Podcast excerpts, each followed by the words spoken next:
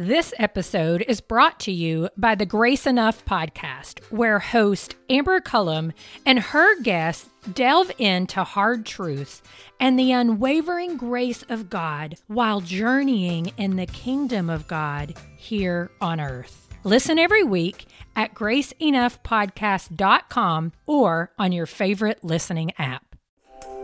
Welcome to the Table Podcast, where we discuss issues of God and culture, brought to you by Dallas Theological Seminary.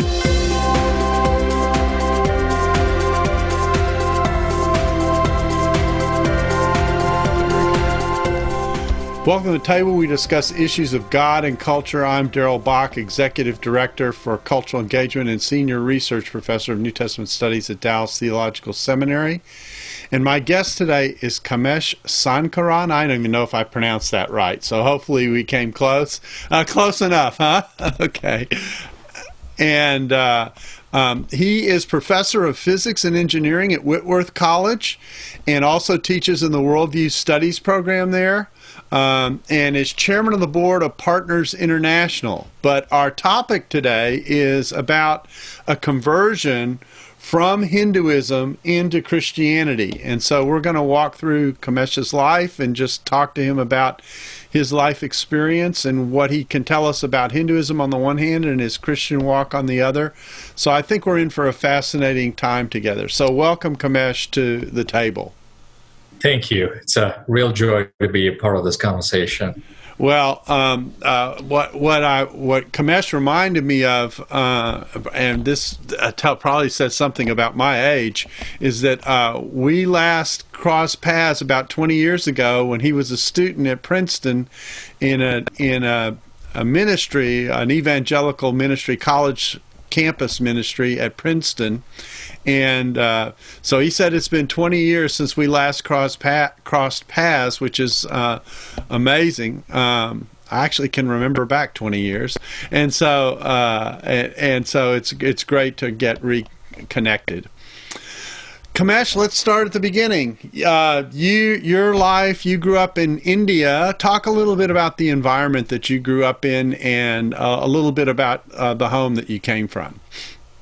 Well, thank you for asking. I grew up in a very supportive, caring uh, home in a mid-sized town, about two hours from a big city um, now called Chennai, and um, I grew up in a very um, traditional home, uh, very uh, conservative in its values, and very staunchly Hindu in its uh, worldview and practice. And um, so, grew up in a home and in a hometown where Hinduism was everything. It was in the air that you breathed and in the soil in which everything grew. So, Hinduism was uh, very much the um, uh, the atmosphere in which I grew up, and I grew up in a very um, uh, practicing Hindu. Most Hindus uh, uh, today, for for especially when we see uh, Indian Americans, Hindus, uh, Hinduism is more of a cultural factor than a, a, a, religious commitment. But I actually grew up in a very committed religious home, and that was my background, and that's where I lived until I finished high school. Okay, so let's talk a little bit about that background. Um, uh, what when you distinguish between uh, Hinduism as a religion and Hinduism as a culture, mm-hmm. because that that is going to be an important distinction for anyone here in the United States mm-hmm. who might come across someone from a Hindi background. Um, mm-hmm. um, what what what is the difference? What what does a Hindu religious person look like versus the Hindu cultural person look like? So perhaps uh, um, a, a, distinction between what we broadly classify as a Judeo-Christian worldview, or if you throw an Islam into that as well, these are canonical religions where you have a canon of scripture and uh, your uh, uh, religious faith and practice are um, shaped, or at the very least, evaluated on the ba- basis of a canon of scripture.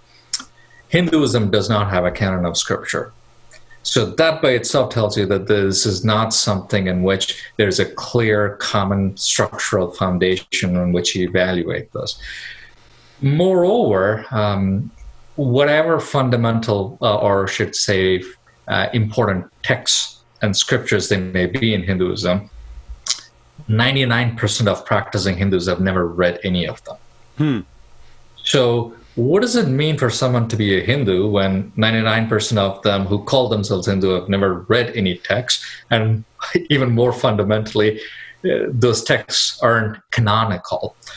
That's because Hinduism is much more of a culture rather than a creed.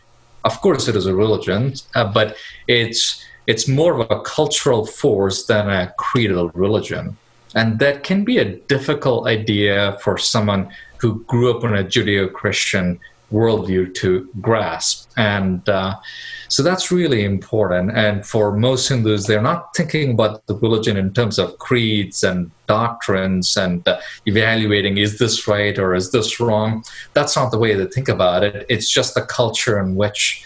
Uh, their lives are formed, and that's the way they go through looking at the world. And uh, that distinction is very significant. Okay, so uh, having noted that, which means I guess, be, and and may maybe having a little fun here, but you know, sometimes we talk in Christianity about people being biblically illiterate. There's no such thing as being Hindi illiterate in that sense. Is that right?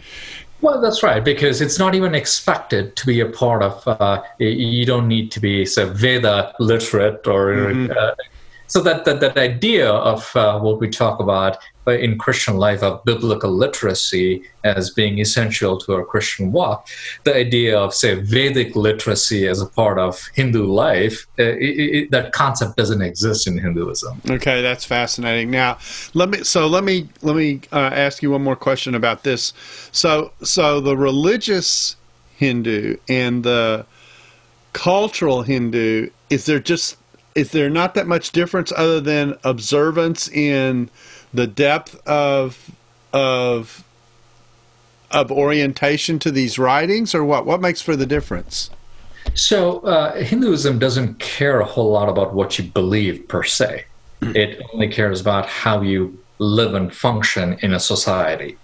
And so the uh, i suppose the real distinction that they would make would be in terms of uh, this, the strictness to which you adhere to its prescription of life, not so much to your belief. Belief is in some ways uh, uh, irrelevant because belief requires uh, some evaluation of some uh, non-negotiable fundamentals mm-hmm. Uh, in terms of doctrine, and they don't exist in Hinduism. And so you rarely have debates about theology and doctrine it's more about functional lifestyle commitments. Okay, that's actually where I was going next, which is if you're going to talk about living in relationship to your function, etc., what kinds of values are are being put forward as kind of marking out what it means to live in the context of Hinduism? So, in that case, uh, and that's really where the cultural power of Hinduism comes in. Mm-hmm there is a broad ethic of how to go about life in Hinduism. And there, there, there are, of course, many layers of worldviews beneath it, but most practicing Hindus don't think about any of them. And uh, so when we talk about things, even in our Western culture, when we talk about things like karma and dharma, there's so much of theology loaded. Uh, buried underneath it, but it, uh, Hinduism talks about life as going through based on certain prescriptions of how you approach life in family relations, in your workplace, in your broader relationship with society. And those are the things that matter in, um, in Hinduism. And it's also important to note that there isn't a single code of ethics for an entire society. The code of ethics uh, varies based on what strata of society you're in. And so those are some of the uh, uh, criteria by which people are, how should I say, segmented based on whether they are cultural uh, are observant Hindus. So these these layers, and I take it this is where the caste system and things like that come in that's probably distinctive in relationship to seeing society vis-a-vis say the way a western culture might view people and that kind of thing. There's not an inherent i'll say it this way you can correct me um, there's not an inherent equality between people in the structure of the society and that needs to be people need to stay aware of that as they engage with each other. Is that is that a fair summary you know, that's uh, you're actually getting to the heart of the matter here.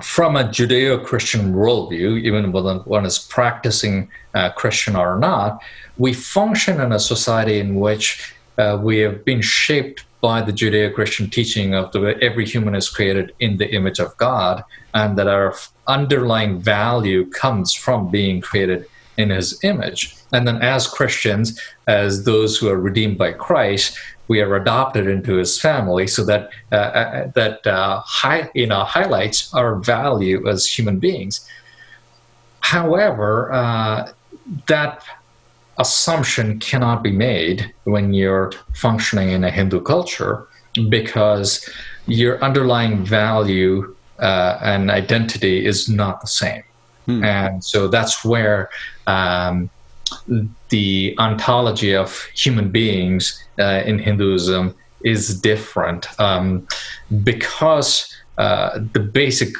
assumption of Hinduism is that we are all living in a Maya, loosely speaking, illusion, and that everyone is trying to get out of this Maya uh, and escape this trap of this what we uh, what Hinduism teaches is the illusion of a physical world there are different calibers of human beings in terms of how um, detached they are from this Maya. Mm. And so there is a categorical difference between those who are in the upper caste or in the middle versus the lower caste, in that uh, uh, some are simply more removed from the trap of Maya, according to Hinduism, and some are more trapped in the Maya.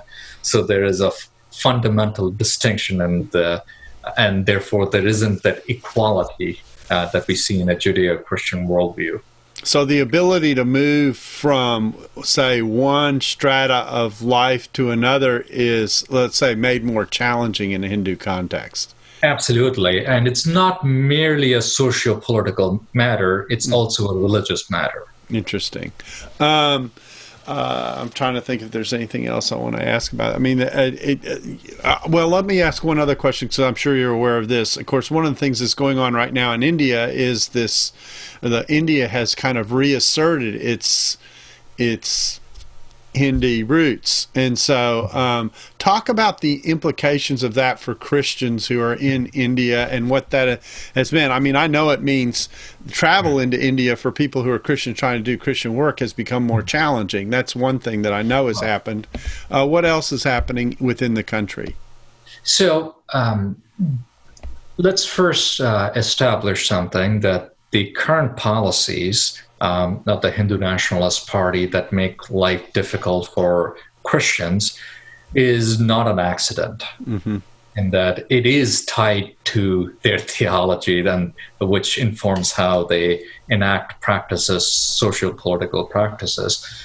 So the reason why the Hindu Nationalist Party is so um, uh, determined to uh, uh, we, you know, without any uh, Christian activity, is going back to what we were talking earlier about the Hindu prescription of a way of life in society. Hinduism prescribes a specific way in which society ought to be structured, and we touched on the caste system. Mm-hmm. But the caste system is not merely a vertical hierarchy, it's also a horizontal uh, hierarchy, a segregation well. In other words, Hinduism prescribes a very establishmentarian structuring of society where every person has a slot on the grid based on from the moment that they're born. Mm-hmm. And you don't have the freedom to take yourself in or out of that slot to which you are assigned when you were born based on your karma from your previous life in, in Hinduism. And imagine trying to construct a society like this house of cards. Mm-hmm. And then somebody comes to Christ and sees the freedom uh, that he or she has in Christ and decides that, you know what? I'm not going to choose to remain in this but in this little slot that the Hindu society has assigned to me, so I'm going to pull myself out. Well, then this whole house of cards is going to collapse. Mm-hmm. So you have to, uh, uh, in that worldview, enforce a specific structuring of society in which nobody has the freedom to escape from it because if one person chooses to escape from it, the whole house of cards can collapse. Yeah, it's like pulling a string on, on, on cloth, and the cloth will come apart if you pull enough strings. Exactly. It ruins the fabric of Yeah. society. Yeah. So- And go ahead. I'm sorry. So, and that uh, drives uh, a Hindu nationalist party to then ensure that we don't want um, uh, Christians coming and giving people this freedom. Mm-hmm. Uh, and so that is actually uh, part of the motivation. And what that means is that uh, the policies that are enacted uh, are targeted towards two fronts. One is, of course, towards any um, what they see as a foreign influence on religious activity in India, which they see as a fundamental threat to the very fabric of society, but also to Christians within the country who uh, in the deepest uh, worldview commitment, these people have all betrayed your society anyway. Mm-hmm. So uh, the only question is how do you deal with someone that you consider has already betrayed your society? Uh, to some extent, try to bring them back into the fold, uh, the, these reconversions, or just to make their lives miserable enough that they don't play any significant part. So, some combination thereof.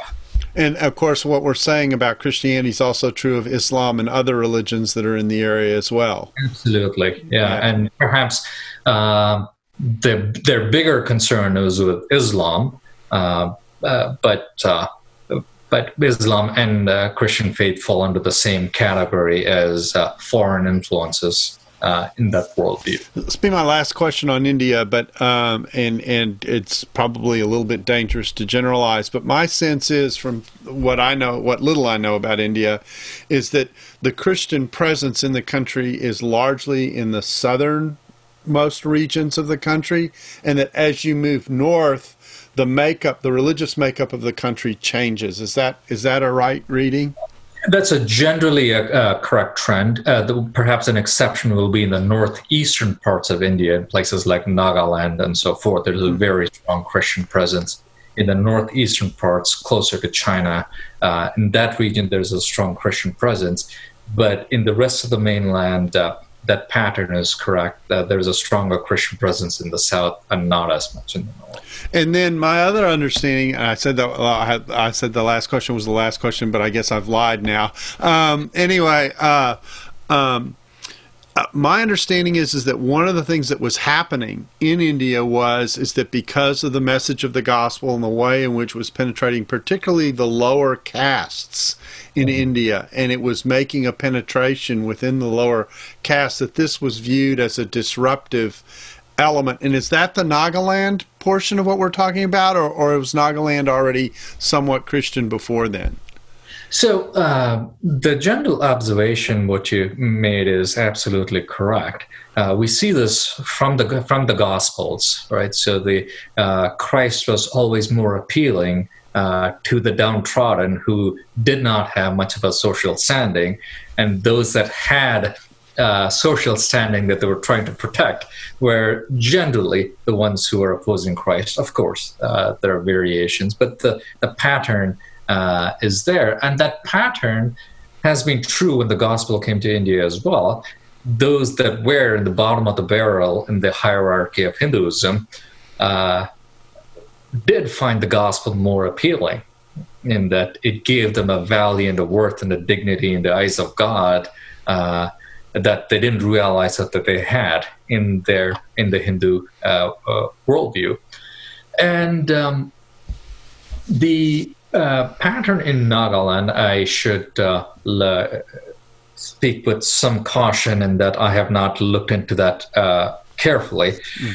The appeal was much more broader. Uh, mm. So you have a much larger fraction of the population in uh, in c- certain parts of India in the northeast that responded to the gospel, and uh, unlike in uh, the rest of the country, it was predominantly those in the lower uh, strata of the Hindu stratification that responded to the gospel. Interesting. Okay, so that uh, that that's helpful, and uh, you know I think it's important as our world becomes more pluralistic, and as the neighbors that we have are constantly in flux, if I can say it that way, because of the way people are moving around these days. That uh, for people to understand, kind of, if they they come across someone of a of a Hindi background, kind of what they what the mindset might be as they interact with them. So I really appreciate you taking the time to walk us through this.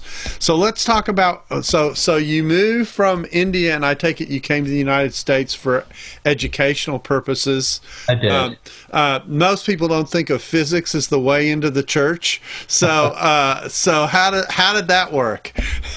Uh, so uh, I was an undergrad in a small school in Chicago, and then I went to Princeton where I did my master's and PhD. And uh, until that point, I was very much a practicing Hindu, and um, and yes, it was my research lab uh, in uh, plasma propulsion for spacecraft that was the platform setting in which Christ drew me into Himself. Um, I had a dear friend who was a fellow researcher um, looking at uh, plasma propulsion systems for spacecraft. And we spent uh, most of the day from the waking moment to the time we went to bed together, working 14 hours a day together. And uh, he was a committed Christian, and um, and I was a committed Hindu at that time. And uh, we just uh, lived life together, so to speak. And the topic of religion would come up in the part of day in and day out conversations because he was fairly open about his Christian faith. And I was a student of world religions, and I thought I knew something about Christianity because I had had culturally Christian friends all my life. So I thought I knew a few things about Christianity. But this guy was different he apparently really believed that stuff. and um, there was one day we were having dinner and there was a conversation. The cross of Christ came up, and he actually explained what it, it must have struck him that I didn't quite get what the cross was about. And he explained to me that Christ bore our sins on the cross to reconcile us to God. And I had never heard that before. I had known Christians all my life. I'd been and I'd participated in some loose Christian cultural activities. I had never heard that before, and it was startling that how come I'd never heard that before? But it was also offensive because I was a very self righteous, Pharisaical Hindu who dotted all the I's and crossed all the T's. And, uh, uh, you know, I tell people that most people, when they think about their pre Christian life, they think about the younger brother in the so called prodigal son story. But mm. I was the older brother who was so confident in, my, in his own self righteousness. And his message that, well, the cross was Christ bearing my sins on the cross, our sins on the cross, because we couldn't reconcile ourselves to God with that was actually offensive. It's that, wait, wait, mm-hmm. okay, maybe other people are so bad, but I am not so bad. Uh-huh. so that uh, led to a long journey of wanting to actually read. Well, first, it was an academic curiosity. So, wait, what this guy is saying is not anything that I've heard before. So, started reading uh, the Bible, and uh, it was a long process of just grappling with what uh, the claims about God's nature, my nature, and the relationship between me and God, as the Bible was saying and what I had believed, they were not at all compatible. And so. This episode is brought to you by the Grace Enough podcast. I am its host, Amber Cullum. Each week, I sit down with a guest to discuss hard truths and the unwavering grace of God they've experienced while journeying in God's kingdom here on earth.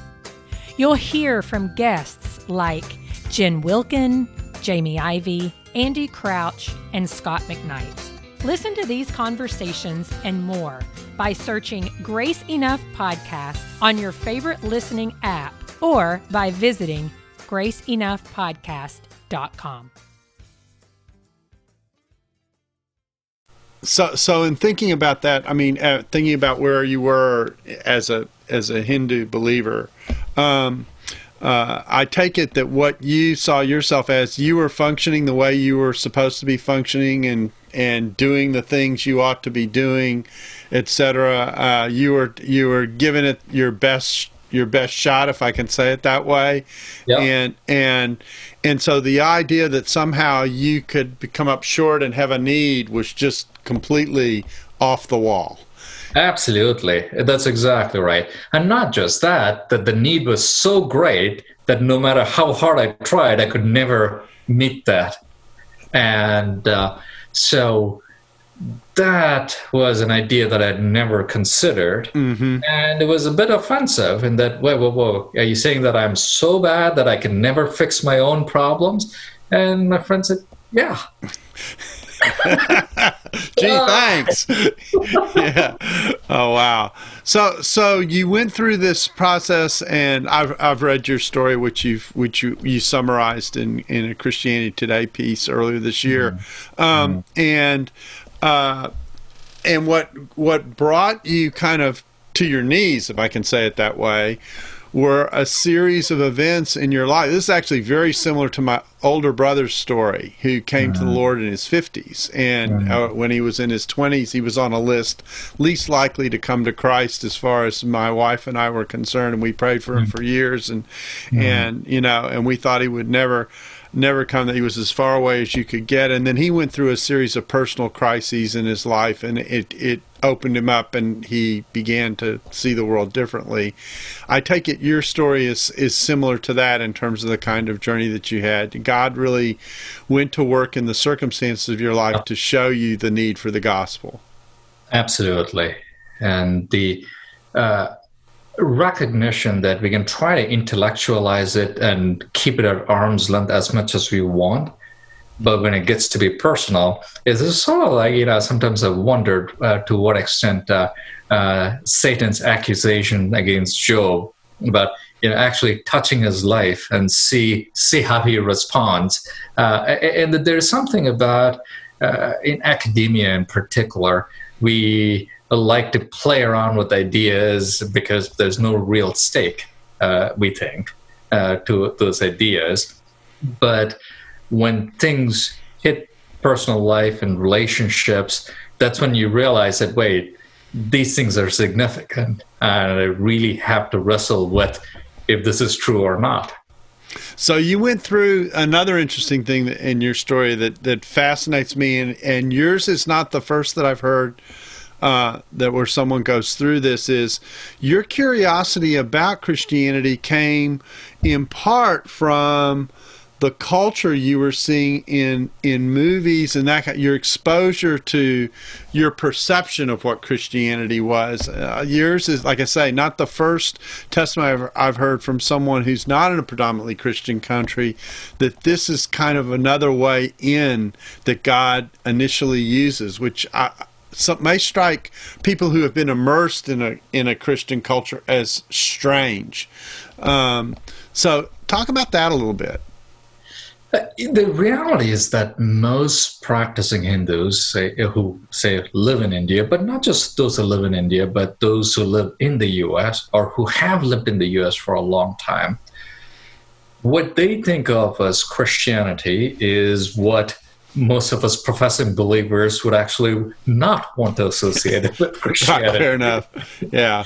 And uh, so things that are uh, communicated uh, through the broader culture of uh, movies and everything else, that's what's considered to be Christianity. So uh, it is a true statement that most Hindus, and by the way, if I can, uh, as you as you stated, this is true of the many those who live outside of the U.S. Most that live in the Middle East, most that live in India, and those that come from Islamic or Hindu backgrounds who still live in the U.S. Their view of Christianity is popular culture, Mm-hmm. and and that is not a good view. Yeah. And uh, in fact, you know, within uh, the church, we are often wondered about: gee, do Christians come across as bigoted? Uh, uh, you know, all of these things. Well, if you come from a Hindu or a Muslim background, and especially from those parts of the world, you actually have a very low view of Christian morality. Mm-hmm. Be- Not be- because West equals Christian. exactly. Yeah. Yeah. And whatever is popular Western culture, that's Christianity. Yeah, interesting. Um, I'm gonna make an analogy. I like to get your reaction to this, and that is, I guess, um, the portrait of Christianity in popular culture is to Christianity what Bollywood might be to Indian culture. Is is that? Oh, Is, that's right. Yeah, that's right. Yeah, Yeah. it's well, it's not an authentic portrayal, but that's what's seen. yeah, exactly. So, um, and and that's that's done for the for the benefit of some of those who may know what Bollywood is. But anyway, uh, still, it's. Um, uh, we used to do movie. Uh, I'll just say this much so you have background. We used to do movie nights with our kids uh, when they were younger, and some of our favorite movies that we enjoyed because of the music and just the feel of the of the movie were Bollywood movies. So every now and again we'd have a Bollywood night at the house and have friends over and and and talk about it. It was it was one, it was one of our ways of trying to get to probably not understand a culture, but get a feel for cultural differences and that kind of thing that do exist. So, um, so that's the background for that for that remark. Um, so let let's turn our attention. So you came to the Lord. I, I take it you're obviously nurtured in a in a good church environment, et cetera, and and deepened your experience and Immensely. that kind of thing. Yeah. yeah, and then uh, and then you moved on, and and again, the, the, the, your life has such interesting uh, turns in it um, because I don't think again I don't think of a professor of physics as necessarily being connected uh, to Partners International. so um, so connect that dot for us. So uh, part of my discipleship in the faith. Um, uh, in, incidentally, by one of your former students, uh, was to get involved. So after uh, I was put through about two and a half years of mentoring and discipleship and walking me through God's Word and uh, Christian thinking and uh, life, was serving the church in various uh, roles. Uh, part of it was in um, small group settings, um, uh, leading Bible studies in small groups to fellow students at uh, at Princeton. But part of it was in the church, um, especially in missions. And I was grateful to uh, being a part of a church uh, that took the Great Commission with utmost seriousness. And um, I was a part of the team that uh, of the missions team, and uh, I was very um, grateful to have been uh, um, exposed to significant trends in world missions uh, through that. And as committed and as involved as I was in it, there was something in the back of my mind that said, but there's there's a gap here, uh, and uh, uh, just to put some perspectives, the Great Commission is a command for every believer, and so no believer, no follower of Christ is exempt from the call to go and make disciples. But it also means that it is just as much a command for the believers in each of those places in India, in Iraq, in Algeria, as it is for the believers here. Mm-hmm. So that was the first uh, part that was. Uh, so uh, even though I took God's word seriously and following, following that very seriously, I wasn't raised in the Christian culture in the US. And that's where part of that disconnect came. Said, well, this is where this is the last command that the Lord gave to his disciples before his ascension, so I must take this with utmost seriousness. But then I'm looking at it and said, what but this is true for every believer, for the believer in India and for the believer in Iraq, as much as it is for the believer in the US. So, what are we doing about the believers in India and Iraq and every other place to follow through, uh, to live up to their calling on this? That was one of the questions that was just nagging me in the back of my head, mm. but didn't really have a way to address it. But in the meantime, there was this other part of my calling, and there was working in a campus ministry setting. So uh, God opened the door for me to come and be a professor here. Uh, using my PhD and my professional training and using that as a setting for mentoring and discipling college students. But when I came here in my very first week, I was introduced to this ministry that I had never heard of before, Partners International. And I found out that it dates all the way back to 1943, World War II in China. And uh, so when I heard that since 1943, this ministry has been empowering indigenous ministries to build the church in these least reached places. Wow, this is what I'd been trying to percolating in the back of my mind. I just never knew that an organization like this existed. Hmm. So in 2004, I got involved with it and eventually uh, joined the board of directors. Hmm. Well, it's a fascinating story, and, and, Partners International, then, as you said, uh, really is designed to encourage the development of the church from within the contexts and cultures uh, where those churches reside, and to help equip them to do that. Is that basically what it does? Absolutely. Yeah. Exactly. Yeah. So, um, uh, and and how many uh, how many countries is is Partners International involved with? So, approximately 40 countries, and all in the least uh, reached, least Christian regions of so the world. So much of the 1040 window, for example, and that kind of thing. Well, it is, um, and since you brought the term 1040 window, uh-huh. the term was coined by the former president of Partners International, Luis Bush, as he was trying to define the regions where we work. Um, and um, yes, so North Africa, Middle East, Central Asia, South Asia, and Southeast Asia. Yeah, uh, Luis is another good friend. So uh, we have lots of connections. Um, so. Uh, well, great. Uh, this has been this has been a fascinating journey. So, as you look at, at, at kind of at, at your encouragement in Partners Internet, there are actually two aspects to your life that are fascinating. One is the fact that even though you have a science background vocationally, you are very engaged with the church. And then the second part is is that your role on a campus, you just alluded to mentoring students and coming alongside them going through, which I take it is an attempt to to have to do for others what was done for you, if I can say it that way, when you went through college. Yeah, man, I could not have said it better. Uh-huh. My life was transformed um, by the investment uh, my campus ministry made in my life, but also um, uh, there were some faculty members uh, who were very involved in the campus ministry, and their investment in my life was uh, just had a dramatic impact on me. And um, uh, there is no way I could have received all of those things and not given. And that just didn't seem right. Interesting. So, uh, and, and, so you've been at Whitworth really the whole of your professional career, is that mm-hmm. right? 17th year, yes. Yeah.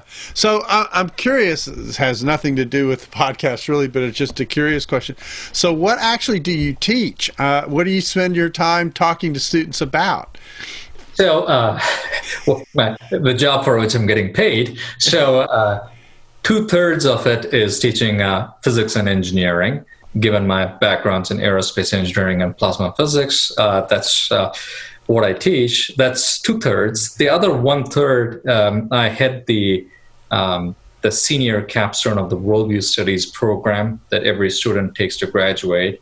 So I bring together a team of about a dozen faculty members from different disciplines to examine uh, what are the policies that exist in education and in economics and uh, the sociology, and to really uh, lift the hood and examine some of the underlying worldviews behind that.